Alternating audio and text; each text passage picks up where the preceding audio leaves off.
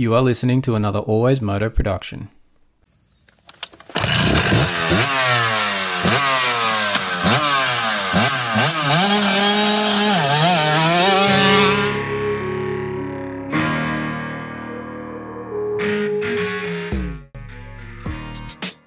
The Always Moto podcast with your host, David Hogan.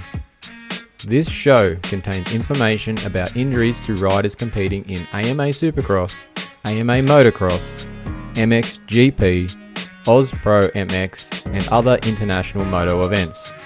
The information discussed may be unsettling to some listeners. It might be incomplete or based on medical opinions due to riders tending to hide the details of their injuries. We are here to explain the information and increase injury understanding and visibility for the fans. There might be coarse language and the odd stuff up along the way. If any of this offends you, turn us off right now.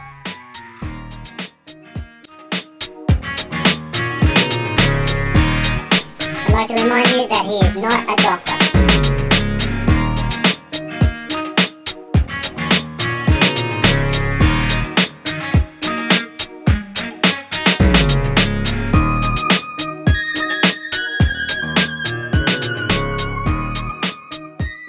Right, Moto fans. I'm not a doctor, but I am a physiotherapist, and this is episode 34 of the Always Moto podcast.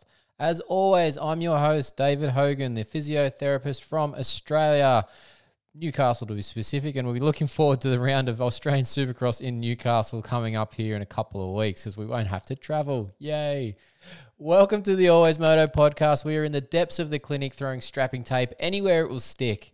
As always on the show, we'll be going through all things moto, particularly the injuries in our sport, because hashtag injuries are a part of moto. This week we'll be talking WSX from Melbourne. I was there in person in the flesh. Yes, I made it somehow, some way.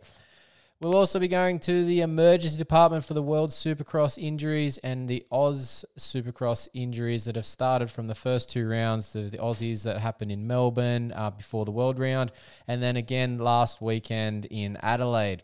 We'll also have Dave's diatribe. I've got a good one this week. You better stick around and listen to this. And we've got a news segment this week that we're going to call Industry Whispers. It won't happen every show. We're going to mix it in and out with a different new segment that we'll have coming maybe next time uh, that will be medical jargon explained. But this week it's going to be Industry Whispers. So stick around for that one as well. And we've got an interview to finish off the show from Aussie SX racer Connor Tierney. We had a chat with him about his injury that happened in the uh, very uh, second, the first qualifying session, second time on the track for the Oz Supercross round in Melbourne. He didn't get very far, so we've got a chat with him about his injury, see how he's coping. So, another big show coming your way, but now we have an affiliate deal in place to partly bring you this show for the time being. We've got Slant Board Guy um, has offered a 10% discount for Always Moto podcast listeners. So if you want to get your squats on point in the gym, improve your standing technique on the bike with stronger legs, this simple equipment piece is for you. Use the code ALWAYSMOTO in lowercase at checkout and check the link in the purch uh, to uh, to purchase from in our show notes or in our bio on Instagram. Now this is a very simple piece of equipment that you will use in the gym to change your standing position whilst you're doing your squats, your lunges and whatever else you can come up with on the board to improve your ability to do a deep squat. So check it out, guys. We're going to have an Always Moto inspection on it soon, but we are getting a kickback from any purchases from Slantboard Guy via the link or using the Always Moto code. So please use Always Moto lowercase at the checkout or use the link that's available in the show notes uh, to help support us and support Slantboard Guy. But as always, the rest of the support, we still need you to keep helping us to keep the lights on here at the Always Moto podcast. We still have our merch available to help the show. We have Always Moto t shirts available now. They're $25 plus postage and handling, and that's in Australian dollars. We also now have an international drop ship set up so we can get some of our US based listeners some t shirts as well at a cheaper posting rate. So get in touch with us about that. If you're a US based listener, please give us an email at alwaysmoto2019 at gmail.com to get your t shirt ordered via our dropship setup. Uh, and that way we can get some of those over to you guys in the States for much cheaper than we had been able to do so far. So support the shows, rock the t-shirt at your next race that you're going to, and get us uh, out and about and visible in the moto scene. We also have another option now. We want you to support the show directly. If you can send any donations to the Always Moto PayPal account, drop a message or a question in the notes and we'll read it out live on the show. So send it, just search Always Moto in your PayPal. We'll pop up with our logo there. Send us any amount possible. That'd be fantastically appreciated. And like I said, drop a question or some sort of message and we'll read it out live on the next show um, to get you out there. So thank you. We appreciate your support on that. So let's jump into the show now. We've got WSX Talk in Melbourne. I've got to tell you, that was a fantastic event for me. I wasn't sure I was going to be able to get there. I ended up taking a last minute flight on Saturday morning. Um, pretty much on Thursday night, I said, screw it, I'm going. Um, backing the idea that my doctor the next on Friday morning was going to clear me to allow to fly based on my um, my injuries myself from my blood clot that I had in the lungs. It's been cleared from a scan earlier that week, so I took the punch. She was going to let me let me fly. She did. So I booked the flight Thursday night. I got cleared Friday morning. Saturday morning we went flew out. So we missed the Friday night uh, for the Aussie round, but that was okay. We managed to catch up with a few of those guys on the Saturday. So we got into the we got to pick up our media credentials Saturday morning. We pretty much spent all day floating around in the pits, talking to the different mechanics, the riders, the team managers, and anyone in between. We were able to catch up with some old friends that we've seen hadn't seen for a while uh, that were still working the events. Uh, we met some of the industry media that we hadn't previously met in person before. Um, got to say um, Anton from Swap Moto stopped me and said hi. That was pretty cool. Didn't get to chat to him too much, but he, he recognized the logo and, and came and said hi. That was fantastic. Appreciate that, Anton. Hopefully, we can catch you again soon. Uh, but yeah, we had a really good day. And look, it was awesome to chat with some of these people in the paddock. We managed to meet Mike Jones, who was Cole Seely's mechanic for the Moto Concepts team there. We got talking to him about some 125s, and he's got a Trick YZ 125 that he had back home. And I was comparing notes with him about my RM125 build that you, you listeners probably have seen me use for some of my test shots when we're doing inspections. So we had a good chat with him, um, talked about Cole's setup and Cole's bike, and and uh, just really nice guy, down to earth. Uh, really, really easy to chat to. We also got to meet Courtney Lloyd in person, who's the team manager for Club MX. And look, really big thank you to Courtney. Um, she took me in, gave me some food and drink, uh, and was open to chatting to us basically all the time um, throughout the day. We sat with her at different times in the industry section, watching the watching the guys do their track time. Uh, it was really cool just to meet her and the team, and and also spends a bit more time with Grant Harlan, who we interviewed on one of the previous shows as well. So that was really cool. Got to meet some of the HEP um, or the PMG, they're basically the same thing, the Pipes Motorsport Group's team.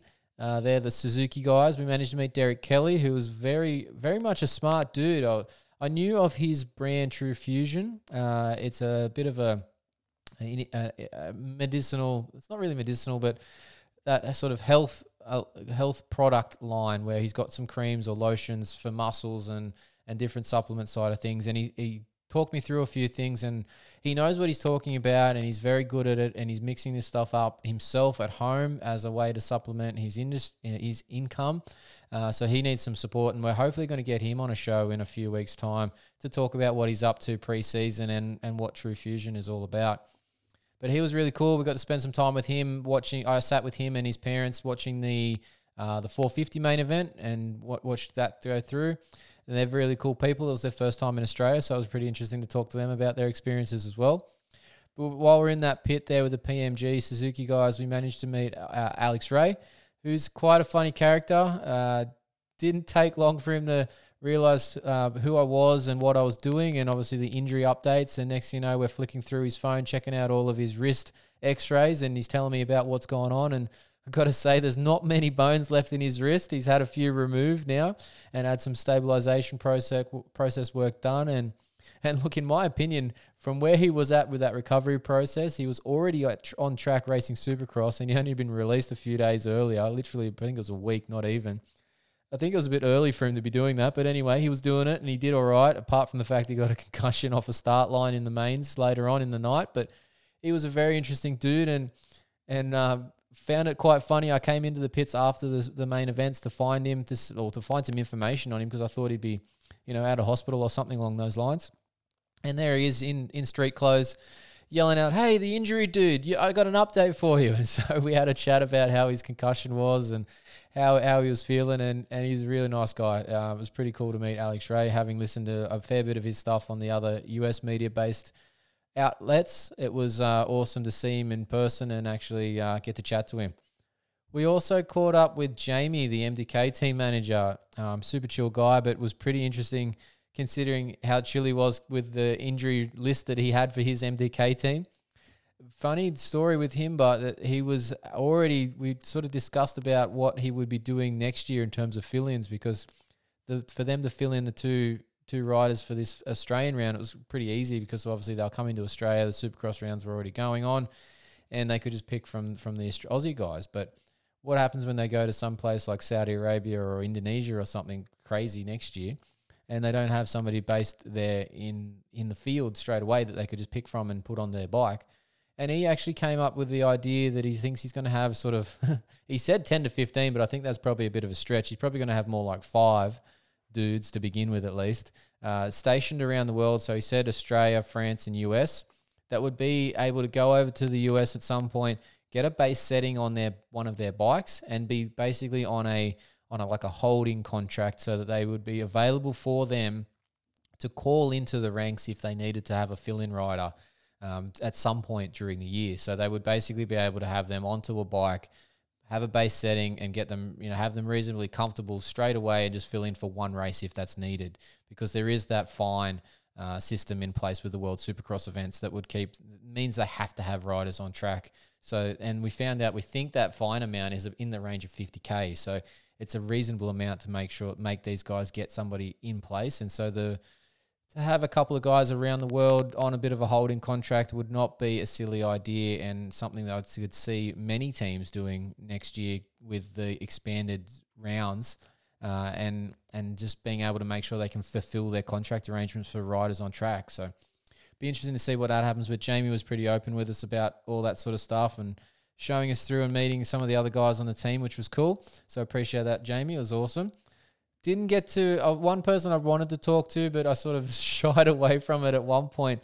Didn't get to chat to Phil Nicoletti at the Club MX there. Um, at one point, he wasn't there when I first was meeting Courtney and Grant Harlan, but at one point I came back after one of the uh, qualifying sessions for the 250 class, knowing that he'd be there, and he pulled into the pits and basically took the helmet off, threw it down on the on the table, walked into the back section where he couldn't be seen, and all you could hear was a few profanities going. So I thought that's the usual Phil that I've heard about, but I'm not going to get involved with that one right now. So I'll leave it be. I'll catch him on the next time around. But it was pretty interesting to see that Phil is Phil no matter what and who and where. So that was pretty cool to see um, and be a part of. And obviously, I got to talk to some of the other team about the situation, and it was just you know a bit heated from a few things that happened in qualifying, which is, from what I understand, a normal thing for Phil. So anyway, that was pretty cool.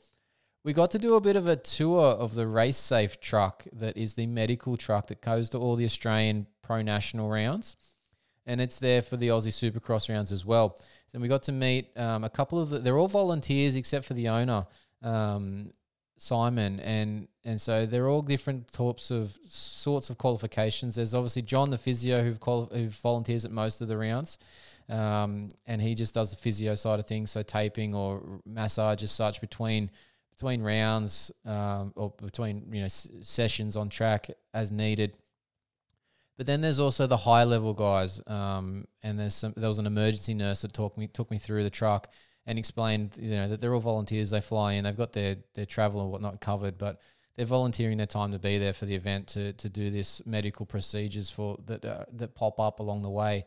And it was awesome to see they have two full bays in this truck that can do basically administer IV pain relief and you know um, some other bits and pieces along the way, um, some minor procedures, stitching or such. But it was cool to have that little access point for, for that truck. And it's awesome that we have that level of medical care on site for our rounds. Um, and, and just, yeah, awesome to have them there. But really, just a nice understanding to see what's available in that truck. And, and hopefully, at times, in maybe into the next year, we might be able to have a bit more of an in depth look and do another, just a podcast uh, around just that uh, itself. So we'll see how that all goes. But yeah, it was interesting to get to get some time in there, you know, and understand that they can do a lot of stuff before they even have to hand over to an ambulance while the ambulance is, you know, attending to the venue or, or, or you know, something along those lines. So that was cool. One other thing that was pretty interesting on the night, um, got to meet Carlos from GoPro Australia, uh, and he was there. And it was funny, the GoPros were back on helmets, and I was a bit shocked. And and he was there fitting them, and I asked him what the go was, and he said, "Yep, they've all been allowed for this World Supercross round." And Kenny and Dino were running them. They had to sign some release paperwork to do that, but they were back on top of the helmets, which was interesting to to note. It's been something that had been banned in Australia and um, cut out in US rounds as well. So interesting to see that they're back on top of the helmets and like I mean on top on on that spot that usually has not tucked under the under the visor as such. One was I think that was Dino's but uh, Kenny's was definitely straight on top of the top of the helmet. So interesting to see those back. And but they've got a GoPro's got a new version coming out. Uh, it's a Mini 11 or something, I think it was, and they'll be out soon. So it'll be cool to see how they go. But it was interesting to meet Carlos and see that the GoPros are back on helmets again. So the event was awesome. Look, generally speaking, it was it was well organized, well run, um, pretty good theatrics with the fireworks and all that sort of business from the racing side of things, I still feel that those main events are just too short and too hectic uh, with that three race format. I think I'd rather see something like a two race format where there's like a 10 minute or so main event for each one um, to try and just give the riders a bit more chance to mellow out. It seemed like there was just so much carnage in, in those shorter races, especially the, the 250 class, because guys were just trying to get to the front knowing that they didn't have much time and it sort of ruined the races um, for each race, basically for Cole Seely and Kyle Chisholm, they just kept getting taken out by guys that were rushing it in the first and second corners. And that's not something that those two guys are used to because they're used to longer events. They would just settle into the race and sort of work their way forward. But that didn't happen because of this hectic schedule. So I think there needs to be something that will will need to change. I don't think they'd be able to run that three moto format across eight or nine rounds that they might be trying to do next year. So they might have to have multiple formats and it'd be interesting to see what those end up being. So, but I think there'll be some change to that, you know, for next year. But they definitely gave them more time between the races. I was timing it, and they sort of had definitely five minutes, and then the before the super final, it was out to sort of eight minutes. So it's a they they'd made some changes from Cardiff even to Melbourne, so that was good to see that they were trying to improve it that quickly. But yeah, just it was a very busy schedule um, with that main event format there, and just not enough time, especially even just sitting in the stands. It just was was busy. Um, but yeah.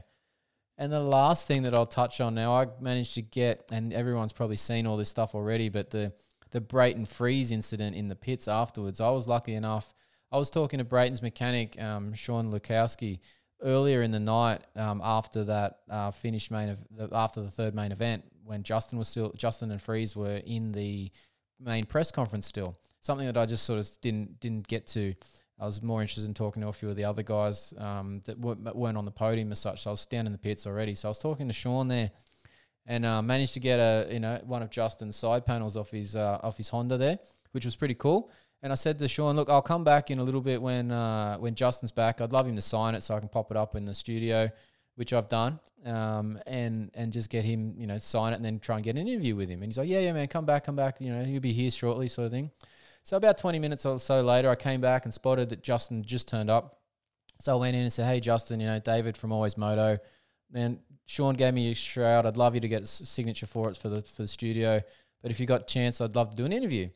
And I hadn't realized at that point that there was an incident between Friese and Brayton that was going to blow up right there and then. And he said, "Yeah, man, I'll do the interview." And I'm like, he looked in his face and he's like, he looked angry. And I'm like, you, you're good, man. He's like, yep, I'll just talk in the interview. It's all good. All right, sweet. So I, you know, did the intro, started, and as you would have heard, I've got that posted up there in our in our in our podcast feed, the the interviews post race. He got pretty heated about the situation with Friese trying to pay Grant Harlan to to take him out, and then Friese ended up taking him out anyway, and he just was a bit, he was a bit dirty on the fact that that was what was done.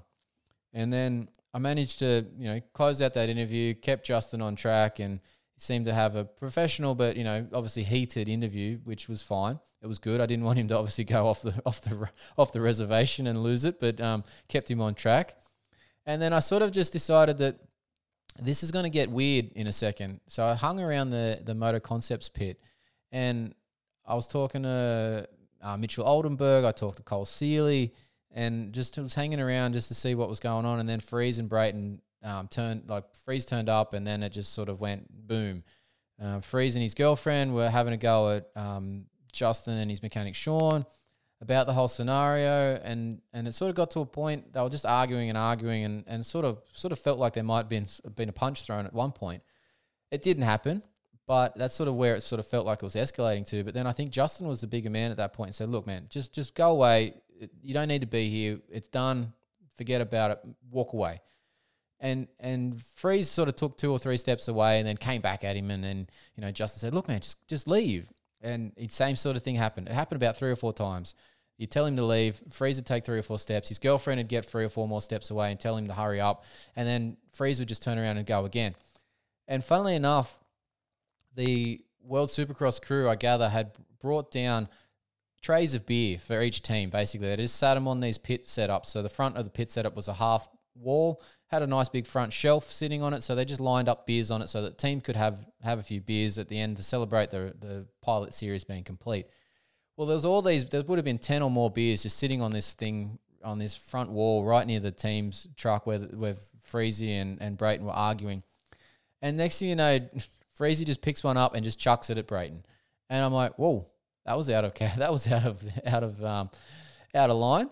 And and Brayton, to his credit, and Sean, um, his mechanic, to his their credit as well, didn't do anything. They just told him to leave, and just they walked away themselves, and that was the end of it. But it was just a very interesting situation. You know, they were ye- and and Friese's girlfriend was yelling that they were ringing Tony, and Tony Alessi was going to come down and chat to them all, and and he turned up later on and just basically instructed everybody to pack up the, the pits and get out of there. Um, there was not too much else said after that point, but I felt sorry for for Mike um, Cole's mechanic and and Mitchell Oldenburg because they sort of were trying to help pack up Cole's bike into the crates that they had for this World Supercross series as this was going on, and they both sort of just crept out of the pit and came around to the front of the pit and over to one side and sort of just put their head down on the uh, on the front uh, wall there of the pit area and just sort of were standing next to me and I'm like, you guys are right. And they're like, oh, it's just a, just a bit embarrassing, really. I was like, yeah, pretty much. I would be in that same situation. And they just wanted to get out of there, obviously, too. They didn't want to be involved in it if they could help. So weird situation there to finish the night for the Moto Concepts guys. Um, could have been a world championship. Ended up just with a beer on the on, on Brayton's um on Brayton's shirt at the end of the night from Friese. So look, not not how you should go racing, but an interesting situation all the same to be standing there watching, you know, in in the World Supercross um, pit area. So, yeah, that's how that's how it goes down sometimes. But look, it, overall, the event was awesome. I'll, I'm happily go back next year, um, especially now that I know how to get in and out of that stadium, which you'll hear about a bit more later on. Um, and I just look forward to seeing more of these races. Um, you know, eight to ten of them in 2023 for World Supercross because I think it will be a good thing. And all the riders that were there seemed to enjoy themselves and wanted to be back. So why not do more? All right, let's take a break on the Always Moto podcast and we'll be back with the emergency department. Hey guys, this is Grant Harlan, and this is the Always Moto podcast. All right, guys and girls, we're back. Thanks for listening. Thanks for sticking around on that short break there. Now, let's jump into the emergency department. The emergency department. All the injuries, all the gory details, and when they'll be back on track. It's the list you really don't want to be on. That's right, you do not want to be on this list at all. Uh, but unfortunately, most of you end up on it at some point, which sucks. But anyway, that's how moto goes, right? Hashtag injuries are a part of moto, and hashtag injured moto life. All right, let's jump into the World Supercross injuries from round two. And unfortunately, there was a few of them. Um, so let's go straight into the list. Pipes Motorsport Group, as we mentioned earlier, Alex Ray managed to get a concussion on the start when he collided with his teammate Freddie Noren on one of the mains. Uh, he was okay after the event and he'll be fine. He spoke to us, like I said earlier, in the pits afterwards. He'll be fine. He'll be back training already. Freddie Noren also missed out on the super final. He had another crash early, uh, bruised up a shoulder. He was just precautionary. I think he had enough of crashing that night. So he pulled off early as well, but he'll be fine. He'll be back training as well. Luke Clout for that CDR Yamaha team. Unfortunately, he didn't even get to race the second round in Melbourne. He broke his thumb the night before in the Australian Supercross round and didn't end up getting to race the World Supercross round. He was there, he rode on for um, opening ceremonies, but that was it. He's been operated on already. I would expect that he's out for the series, but in talking to uh, Luke's parents and Luke and Aaron, his mechanic, um, all the all the Clout family there. Uh, I got a funny feeling that Luke's going to try and rush this back after he's had that surgery to stabilize it, which would probably not be advisable, but would possibly be possible. Um, you know, a small fracture, like the small bones when they're fractured, they take around that four to six weeks mark. He's had that operated on. He would be exactly four weeks to the next round in Newcastle from that point. Uh, so it will be touch and go. I, I wouldn't be surprised if he's there. I definitely wouldn't be surprised if he's not. Put it that way. So we'll have to see what Luke does, but uh, he, you know, ideally he'd be out for the season and just recovering, trying to get ready for whatever he's got next in 2023. MDK Motorsports, got to say, what a shit show for injuries in this World Supercross um, pilot series for them. We all know that Chad and Josh Grant, Chad Reed and Josh Grant had issues at round one. Well, at round two, they lost Derek Drake to a broken wrist in qualifying. They had organised a fill in for Josh and Grant, um, Josh Grant, Josh Grant and Chad Reed. Um, so they had Joel Wightman and Jackson Richardson. Unfortunately for Joel, he managed to break his wrist and his ankle in qualifying for the World Supercross round and didn't end up getting to race for the team. And then um, Jackson Richardson ended up being the last man standing for the team because in the uh, SX2 class, Justin Bogle went down and disappeared um, on without you know a trace as such. When I got back to the pits for for their setup, uh, their team was already packed up and gone. So I had no information from the team or from, on Justin, uh, and I haven't been able to get an update on them from them since. So yeah, Justin was out as well. So basically, like I said, Jackson Richardson, who was a fill-in, ended up being the last man standing in the in the round two there for them. The other teams seemed to escape okay. Um, the wild card that didn't end up being a wild card was Brett Metcalf. He was meant to be there for the wild card ride in Melbourne, but unfortunately, on in a heat race in the on the Friday night for the Australian Supercross round, managed to break his collarbone, so he was out. And then it ended up being Hayden Mellross filling in as the wild card. So that was an interesting scenario there. But that's the updates from World Supercross all of those guys will obviously, in terms of World Supercross rounds next year, they would be fit and healthy by whenever that series kicks off. Uh, but we don't even know who's going to be on teams and whatnot for next year at all this stage. So no predictions on when they're returning, if they're returning, all that sort of stuff like we would do at other times. But that's our World Supercross list for the emergency department. Let's jump into the Australian Supercross rounds now. We've had two already. We had the round one at Melbourne on the Friday night before the World Supercross round. We've also then the week later had round two at Adelaide, which was only a couple of days ago. And there's been a couple injuries in both of those rounds. Uh, we had some unfortunate ones early on. We had Connor Tierney, who you'll hear from later. He's dislocated a hip. We had Bailey Malkiewicz. He dislocated an ankle that also had a couple of fractures in that ankle region, and he's waiting on what he can do next, which will possibly be surgery. Haruki Yokoyama, who rides for that Empire Kawasaki team, he managed to dislocate his shoulder at round one, but he was able to race round two in Adelaide, so he must be okay. He's probably done this a few times before by the sound of it, uh, and was able to just get things back in and, and deal with it for, for round two. Obviously, Brett Metcalf, like we mentioned, collarbone at round one, uh, missed out on the World Supercross round. Uh, he's had surgery already, uh, so he is also a tiny chance to be back for the Newcastle round, but it's a tiny chance. Again, it's a four week turnaround. It's possible. He's had it plated. Will he risk it? Don't know. He's an older guy. Does he need to? Probably not. Does he want to? Maybe. We'll have to see what happens with Brett Metcalf if he does turn up for round three of this Aussie Supercross series in Newcastle or not, but we'll wait and see. At round two, we had a couple more injuries. Uh, Jai Roberts has a right forearm fracture that required surgery. It looked like he did two mid shaft fractures to the radius and ulna. Uh, so he's out for the season. And Thomas Ravenhorst uh, did a big one. He's done seven rib fractures, multiple transverse process fractures of his vertebrae, fractured a collarbone, and also had some bleeding on his lungs, which I'm not surprised about with those rib fractures. With that many rib fractures, one of them was bound to poke into his rib and cause a bit of a cut to that, and then obviously the bleeding, but also he might have just, he's impacted his chest heavily to get those seven rib fractures. Likely he's just done a big bruise to that lung that's then caused some bleeding inside. So, not surprised that there's, you know, the lung got involved there as well. Lucky to not have a punctured lung um, or worse. So, hopefully Thomas will be able to be get back on the men, but that will be his season for Oz Supercross done.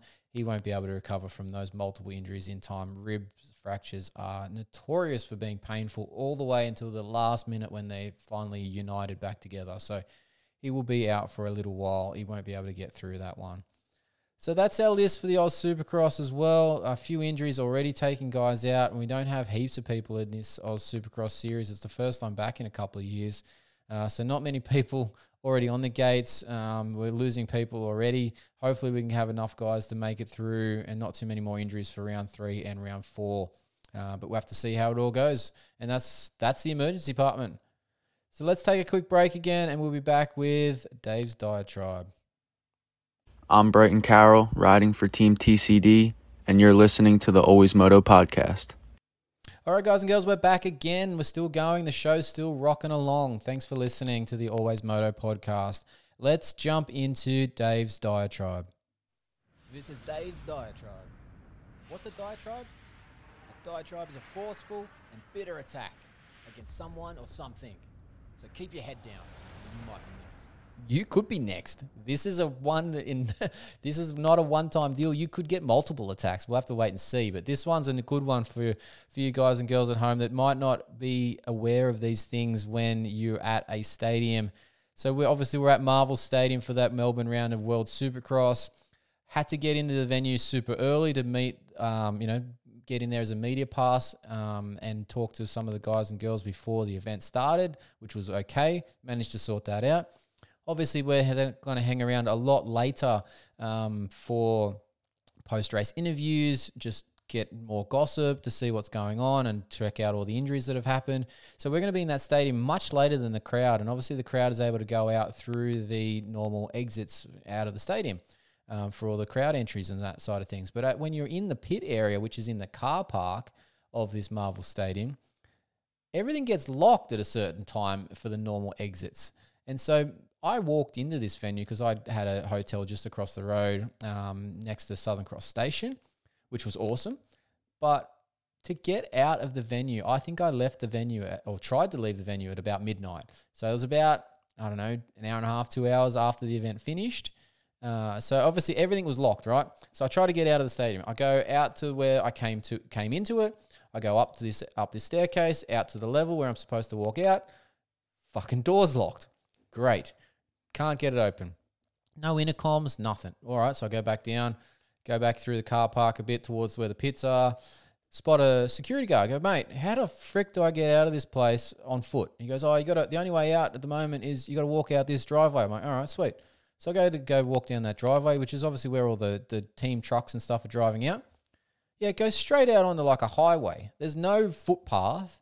There's no you know, nothing for pedestrians. It's a shit show in the middle of the night in Melbourne. And I'm like, that seems dangerous. I don't think I want to walk out there. So I walk back in, talk to the guard. He goes, oh, mate, yeah, there's nobody else here. You know, this is the only way out. You're going to have to do it. I'm like, are you fucking serious? This is, oh, I've just had an awesome night in WSX. I'm tired as shit at this point and you're going to make me walk out onto a bloody highway and, and cross something that I don't think I can cross because there's a railway line on the other side. So it's not like I can just cross the road and, and find another footpath. I'm literally there's a fence, you know, for the railway line on one side, and there's the stadium on the other side with no footpath. So I'm luckily I spotted that there's a a decently wide median strip. So I just crossed into the middle of the road, which is even better. I'm in the middle of the road now, walking down this median strip it's all fucking grass, mind you. So it's muddy as hell because it's been raining in Melbourne most of the time we're there. So I'm walking through all this mud. Managed to get to a to an intersection, cut across. Finally managed to walk back all the way to where I started from to get up onto the the overhead platform that went across the, the train line and over this highway that I was walking along. But man, you guys have got to have a better exit strategy for all the people that have walked, the media that have walked in there, that are stuck in there till later. Well, not stuck in there, but we're in there till later with the riders trying to get content. Help us get out of the damn venue, people. It was rather dangerous, to be honest. Anyway, I'm done now. That we, we survived it. That's Dave's diatribe for this week. that was a good one. Like I said, it was. I'm a bit pissed about that, but anyway, we'll have to. We know for next time. I've got to make a better exit strategy. All right, we've got a new segment this week that we're going to talk about, and it's an industry sneak peek or whispers. We're going to call it industry whispers. Let's see if I hit the right button here. This is industry whispers. Wait, should I have told you that? Keep this one on the download, guys and girls. This is some information that you might not know about at all, and they might not want you to know it either. So, we were in the pits at World Supercross. I was getting set up early in the morning. Um, you know, it was about 10 o'clock, I think it was, that I rocked in there. I was sitting down the end. They had, you know, surprised at a motocross event, but they had a private um, cafe sort of thing set up for the pit crew um, there. So I was sitting there at some of the tables, just grabbing out my gear so that I could, you know, take photos, do some interviews, whatnot. And I look over and I'm like, hey, I know that bloke. It's the Stark guys from from Barcelona that I went over and did the Stark introduction with. It's um, Seb Tortelli and it's um, Ben, the meat marketing guy. And I'm like, hey, wonder what they're doing here. So I managed to talk to them later on in the day. Yep, they were over having some chats with the World Supercross guys. No, no specifics on what they were trying to do, and they're still not going to be out and about in a in a racing sense in 2023. But I got the feeling that they had something in the works for 2024. So it'll be interesting to see what happens there with the Stark guys and World Supercross if they're trying to get some sort of you know rule amendment to allow them to compete in the in the World Supercross class or, or what they're trying to do. Um, but yeah, they were definitely there in the pits at World Supercross, having a meeting with the World Supercross guys and girls to see about you know potentially how they might be able to work together in the future. So it'd be interesting to see what that comes about. But yeah, like I said, this is an industry whisper, so keep that one on the down low. All right, guys and girls, let's jump into the interview now. We've got with Connor Tierney. Uh, he's had a bad crash and dislocated a hip, which is quite painful. Um, but let's have a listen to what he has to say now. All right, now on the Always Moto podcast, we've got a guest joining us who was competing at the uh, Australian Supercross Round 1 at Marvel Stadium. He was on the WBR Yamaha number 7 in the lights class. It's Connor Tierney. How are we doing, Connor? Yeah, not too bad, mate. Uh, yeah, thanks for the call. No, no worries. And look, I'll make an apology at the beginning for repeating this, um, but we did try and do this yesterday, and I had a software issue. So hopefully we can uh, get through this one today and actually get recorded information to put into the podcast. So yeah, appreciate you doing it again, man. Just a practice run should be sweet. yeah, we're all good now. We got the kinks out, hopefully. So. So how was um how was the how was the event for you at, at round one there for the Aussie round? Um, obviously we're talking to you about a, an injury at this point, so not fantastic. But how was the event to begin with? Yeah, um, Melbourne's always a, an awesome event. I guess one that we looked forward to all year. A bit of a different, a bit different vibe having it as a first round this year instead of a, a kind of the last round to finish off the season. So um, that was different, um, but the same. Excited nerves were rolling, vibes were there. Everyone was everyone's always having a good time at Supercross, and um, yeah, just I guess getting out in front of that crowd, uh, which unfortunately I didn't I didn't actually get to do because I didn't make the night Mm-hmm. show, but. You know, it's always something that we really look forward to, and it's an experience we don't get with the with the rest of the circuit for the for the motocross, and I guess the last three years either. So, um, yeah, I was really really looking forward to it. Actually, that's something. Have you actually done like a the Supercross before? You have, haven't you? Like because it's been a couple of years since the, since we got an Aussie Supercross round. Yeah, yeah, my last year was 2015. Um, Oh, actually, had a nice. pretty Yep. Pretty good. I mean, sorry, 2019. I had a pretty good year that year. Um, I think I finished fifth, the oh, yeah fifth overall um in the series, and actually got a a race win at Wollongong. So yeah, I had a really good year. So I was looking forward to um getting back behind the gates. Yeah, nice. Yeah, well, I was, I was just wondering, I was just thinking that through my head. Then, yeah, like you're only, only fairly new to all this still. Like it's, um, you know, it's been a couple of years with COVID. We haven't had a series. Uh, It, it must be nice to actually be in the stadium and, and look, this is probably the biggest one for us in Australia, and obviously with a roof and stuff too, it makes it a bit of a different vibe. So yeah. Yeah, definitely. So talk us through what happened. Obviously, you said you didn't make it to the night program as such. When did the crash happen for you? Yeah, so we went out. Like we had our eight minute practice. Um, obviously pretty pretty short practice and stuff to to get a hold of the track. Um, the tight program. So you had a eight minute practice. was feeling not too bad. Um, a little bit tight, but was ready to go. And then qualifying session was a little bit after that. I got a I got a sight lap, a one heater, uh, like kind of like a medium pace lap, and then I was just about to go into my third heat lap for qualifying, and and yeah, just had a, a bit of a mishap on the dragon's back and stepped over the bars. Um, yeah, I lost traction off off the last. We were going like it was like a three three bump dragon's back, and we were going uh, two and then one over the big Mm-hmm. line, and and I think I just tagged a little bit and, and just and just didn't quite get the lift and front wheeled the down ramp and uh, the bike just followed me over and I think I think when I went over the bars the bike's just uh, crunched me and and just pulled my hip out um, from from what I'm gathering I guess. Now, did you did you catch like your foot on the bar as you tried to go over the front? Like I gather you tried to step through here at this point. No, I, I think I was pretty like on the bike like my my hips were like at the radiators. Yeah. Um, okay. yeah, I didn't get a chance to step over at all, unfortunately. it might not have helped anyway. You might have got your feet done or something then. So, yeah. so you you've hit the deck. Um, at what point did you start figuring out there was something wrong, and and what did you think was wrong initially? Yeah, straight away. I, I looked. I was kind of the way I landed. I was pretty dazed, but I landed uh, almost like crouched over. So I had both knees, or one leg behind my my leg, my hip that was happened to be uh, dislocated um, in front of me, and, and I was looking down at that kind of in like a crouched over position. Um, I initially thought it was a broken femur, Mhm. um, which was pretty scary. Um, I've never had a broken femur before, so uh, looking down at my hip, and it was, I guess it was on, a, it was building like a 45, like towards my groin, um, and yeah, definitely didn't feel right. So I, I had the hand in the air, calling for the for the race safe crew, pretty pretty fast. They get there pretty quick, don't they? Those guys, they're pretty well skilled and, and able to, to, to look after you guys really well. They've got a nice setup there in, in the truck. And so, what did they? Um, what was their first thoughts when they got to you, and what, what was their, their you know action plan to try and make this better for you?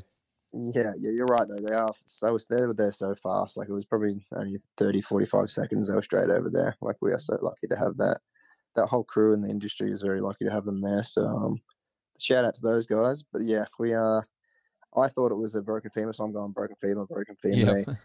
um, after begging for the green stick before they before they moved me. Um, bit of a funny story there, I guess. I was uh, like we were talking about yesterday. I was in the the most pain I've ever felt in my entire life, uh, Yeah. hands down.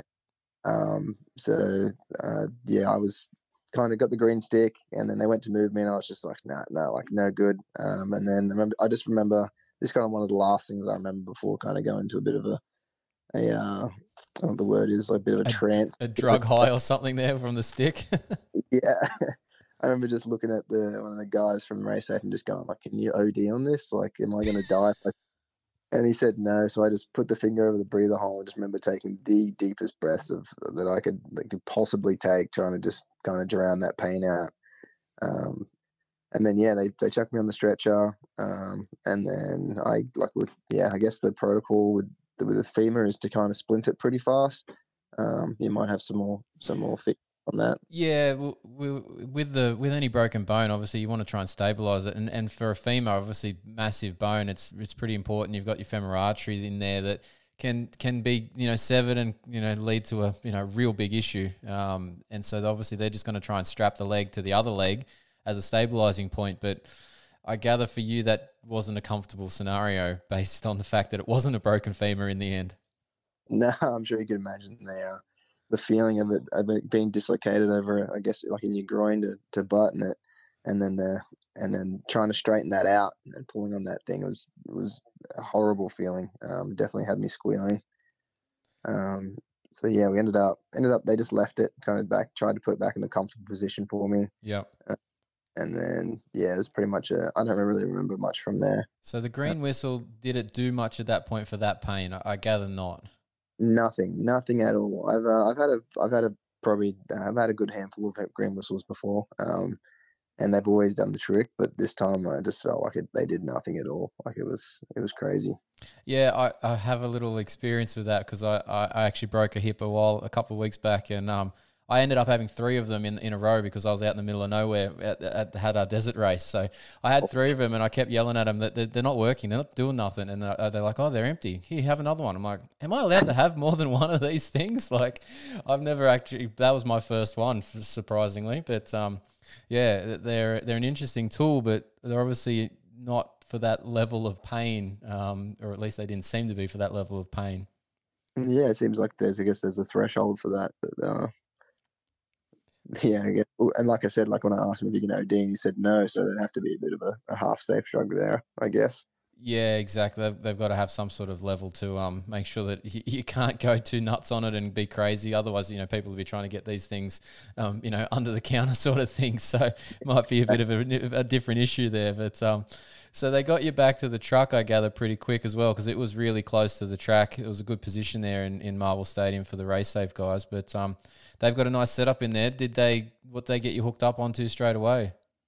Um, so I talked to my physio John. He he was there at the uh, at the track. So this is all blur for me. But talking to him, he, he he's we're talking about um he was he was actually having a bit of a laugh at me. He was ready to get the uh the, the camera out because he's a, a good mate a good mate of mine as well. Yeah. And he, he was talking about how he's on the edge of uh, his professionalism and then uh, being a mate as well, uh, which I thought was pretty funny. He was yeah, ready to get the camera out. He thought something was quite quite funny, so I'm glad someone got a bit of a laugh out of it. Yeah. Um, yeah, he's saying that he's just talking about because obviously they ask you if you're allergic to, uh, to any drugs or anything, and um, I got a bit of a reaction to morphine. Um, so then and they were like, yeah, well, don't worry about that. We're giving you, you ketamine, and uh, yeah, I think I was I, uh, I might have asked to be put in a K hole. In a Um, K. okay. Interesting. So uh, that was a definitely definitely I don't remember that, but apparently it was pretty funny. Um, have you had then- ketamine before? no, I have not. You haven't. So have, have you heard the stories about it, but like in terms of what people supposedly see when they're on ketamine? Yeah, so that's I'm guessing that's a it was a, uh, in the back of my mind is Yeah. is what I talked about being in K holes, and I just wanted to be uh, out of that pain, I guess. Yeah. Well, for Yeah, those maybe- those that are listening and, and don't have never been on ketamine and haven't heard the stories, there's there's lots of people that like obviously ketamine's used for a pretty high tolerance, like as a pain drug, like to get that pain down quickly and easily. And um, but it, it has a pretty good effect on this on the psyche and and lots of people say they see little green men running around.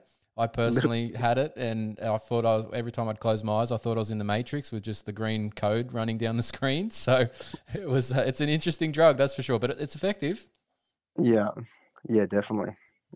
Um, that's funny. It's it's just it just does, it's just what it does. For some reason, the green it must be part of the chemical makeup, but yeah, it, it's- everything goes green on you. So yeah, it's it's not um not something you want to get too often, but uh, it, it's effective for pain relief. Yeah, yeah, wow. Because I guess that's what they're kind of the way they go now is straight to to ketamine. I had a few mates that have um, been hurt, I guess, in the last year and a half. They've had some injuries, and it's almost like it's the go-to. Yeah, uh, they've, they've definitely moved away from like the the usual morphine. Like that's yes, ketamine seems to be the more common thing. So maybe it's a maybe it's cheaper to process. Maybe it's less um, less people have reactions to it. I'm not sure on that one, but it's definitely a popular thing that's being used lately for for injuries. You know, especially once you get to the emergency departments. Yeah, because I know a fair few people that kind of get a reaction to morphine, makes them sick. Yeah. Uh, I remember back in, have like 2013, I broke both my wrists as a junior. And uh, I remember them putting morphine in, and I just got like a hot flush over my body and then just started projectile vomiting. Oh, like, yep, yep, lovely. yeah. Yeah, Yeah. well, that's probably like one. Obviously, you being that's an allergic reaction, but yeah, I just think there's probably a lot more people like that, and and this obviously isn't doing that for them. So, but you do, you just get to see green men, you know, running around. so, Well, I wish I could remember that experience. I definitely uh, don't have any re- recollection of that. it might be more. I was on it for a good couple of days in the emergency department at oh in the trauma trauma center there at the Alfred. So it might be because of just a purely a time build up for me. But um, I know lots of people have had it, and and after a while, yeah, same sort of thing. They've they've seen weird shit. So um, you just must have missed out on that one at that point. Maybe you were just sleeping it off. I don't know. Yeah, yeah, I'd say so. So what? Um, what's obviously you've had? You've, it's been a couple of days now since the race.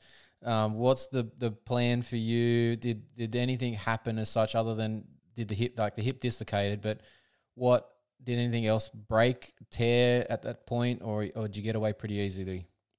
Um, so actually, um, I actually had a practice crash on Tuesday, um, leading up to the event. Um, just cased a three in and had a bit of a nasty over the bars where I kind of went to the fifth jump and landed on my back Ouch. and uh, woke up. Yeah, I woke up pretty sore. Um, just was seeing physio, heat packs, hot hot baths and stuff, kind of getting ready for the weekend, just trying to keep myself not too stiff. Um, obviously not riding. so was this John at that point looking after you then too? Uh no, so I was actually over in Queensland training with Oh, the, okay. yeah, with uh, with Aaron, uh, Nathan, and KJ over on their program with um uh, Nathan Crawford, Big Nath, and Yep. then uh, Fighting Fit Physio. Um, Okay. over them, them guys were looking after me there. Um, so yeah, usual usual program is over with uh, with John and Ross in Melbourne. Um, that was my program this year and in motocross, but uh, there's really not much much supercross going on here at the moment. And um, yeah, them boys are some of my best mates, so it was good to kind of get away and, and have some fun and go do some training with them in uh, Queensland. So yeah, I was based over in Queensland before before the event. Okay. Nice. Yeah. So yeah. So they had to sort you out for. So what did you do then? Yeah, so I ended up, I didn't know at the time, didn't get scans, but I ended up fracturing three vertebrae in my back on the Tuesday crash. Um, just some some transverse processes, so not Okay. structural. Yeah. Not still not still important, but yeah, not not severe. So yeah. Yeah, and then uh, and a rib as well, which has been giving me the most grief. I actually last night I, I woke up um, like pretty tired and put my hands behind my head for a stretch. Oh no. Yep. Just yeah, just leant back and stretched and just went big clunk.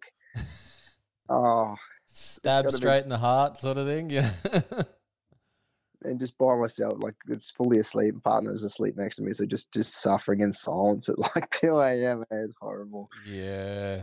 The ribs, are, the ribs can be so painful because they attach everything. Sort of attaches to them in a way, and and every movement you do, even as simple as taking a breath, they move, and you can't stabilize them. So they just hurt all the time, and they hurt all the way up until the fact that they they're actually rejoined. You know, like that they've united back together. So it's a good four to six weeks before you stop getting pain. And um, don't even get me started on if you cough or sneeze. Like that's just ins- Oh. it's not pleasant at all. Yeah, and what's the and all of a sudden you need to sneeze all the time now that you've got a, a rib that's displaced. like it's like your body's saying "fuck you." yeah, exactly. oh yeah, it, it never fails, and you try to hold it in, and you just can't, and it's you, you end up doing this weird ass noise, and you still end up whimpering at the end of it anyway. So yeah, I almost think it's worse when you do. They try to hold it in, so you're all tensed up, and then it finally goes, and it oh yeah. you've got that for a few more weeks, mate. Unfortunately, yeah. So, but that's probably at this stage, that's probably worse than the hip, I gather. Yeah, well, the I guess um, yeah, I didn't even mention, but the the hip was they got it all back in um, without problems and no, no surgery needed. They said I was pretty lucky to uh, dislocate a hip and not not fracture or, or damage anything on the way out. Um, so yeah, they the, they actually yeah, so it was out for probably three or two or three hours. Uh, Oh, it's a decent amount of time still. Yeah, because they, they took scans and stuff first, and the hospital was pretty busy, so scanned it and then and then um and then put it back in. They put me to sleep through all this. So I actually woke up just in a hospital bed, uh, like after just getting the checkup scans, um, which was half nice.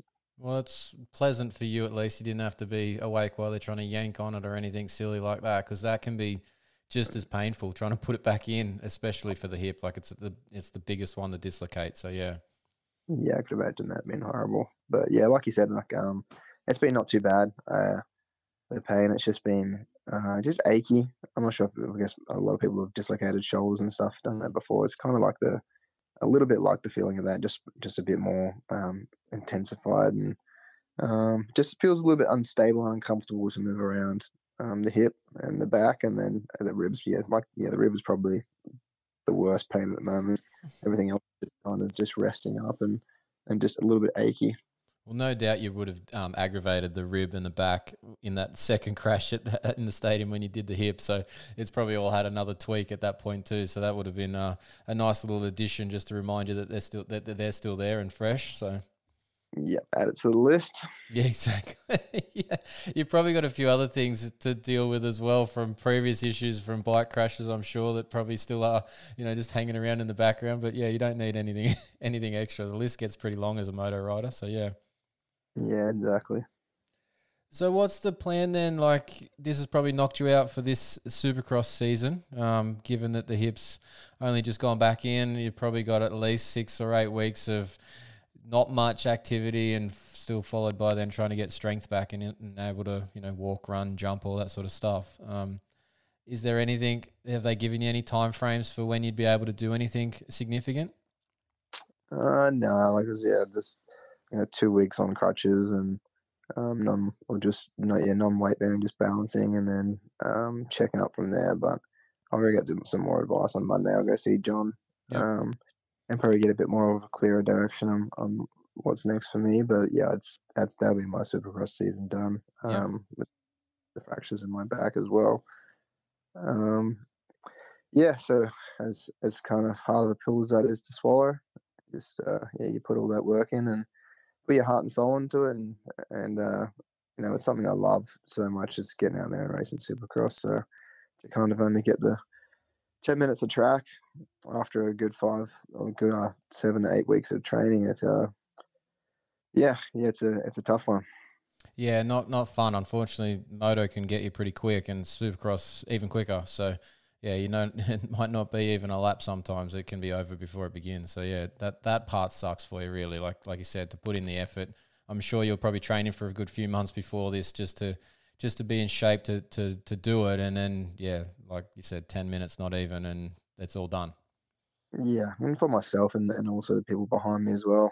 Um, I guess it's pretty disappointing. They're all they're all very very supportive, but you know, um, it takes more than just one person to kind of, as you can imagine, get out there on a supercross track like the the whole WBR team. Like there's you know, there's Trav, his whole family is involved. Um, Jack, my mechanic, like all the sponsors that they put toward, they put together. Um, like it's it's such a massive program and and to get everything together, it's you know it's it's a lot of effort. Even even just this the uh, the Supercross event, how much how much goes into that, and getting all the people there, and I guess not being able to, yeah, not being able to go out and compete, and at least at least get my name out there for myself and for the people behind me, and uh, yeah, it's it's it's very tough. Yeah, that part definitely sucks. So, so what's on the cards then? Have you got plans for next year at this stage? Like, I obviously got to recover first, but is there anything in in the works, or or what have you got on that side of things for twenty three? Yeah, um, yeah, like we, we touched a little bit on this, um, but yeah, it's pretty tough tough time for me right now. I uh, feel like it'll be a bit make or break this year, um, with with getting some support for next year Mm-hmm. and privateer not being much of an option. Um, just you know exhausting everything over the last couple of years. So um, yeah, I'm not I'm not sure what's in the works for me at at, uh, at this point in time. Um, yeah, probably probably a little bit down the dumps right now. Um, the injury funk. Yep. yeah, and it's probably a bit more of a mindset now than than I'm hoping in the next few weeks. But it's not looking fantastic. Might have to uh, get a real job and, and earn some money. But um, but yeah, yeah, I'm really not sure what's in what's in store for me for next year. Yeah, fair enough. And look, it like we said, the injury funk. Sometimes those first week to two afterwards can be a bit bit difficult to deal with, especially when you're you know fighting fit. You know, only a few days earlier. Um, you know, it takes a little while for you to get over that, and then as you get better, like as you progress with your recovery, you'll start to feel that itch coming back. But maybe it's too soon to ask that question. we, we, we'll shelve it for a couple of weeks, eh? Yeah, come back in a few weeks. Let me know. Yeah, exactly, exactly. Oh, look, man, it's um, it's a bummer the way it happened, and glad you're semi okay. Obviously, a hip dislocation is nothing minor, but at least it wasn't too too major in terms of the other damage that went along with it, and it went back in somewhat easily by the sounds of it. So, hopefully, the recovery can be smooth, and you can get back to normal here. You know, hopefully by Christmas or so, and um, you know, work things out from there. Yeah, no, no, thank you very much for that. I really appreciate it. No, all good, man. Um, have you got anyone you wanted to thank before we, you know, cut you off here and you know give you the chance to get on the soapbox and thanks all thank all the sponsors that have been behind you this this year.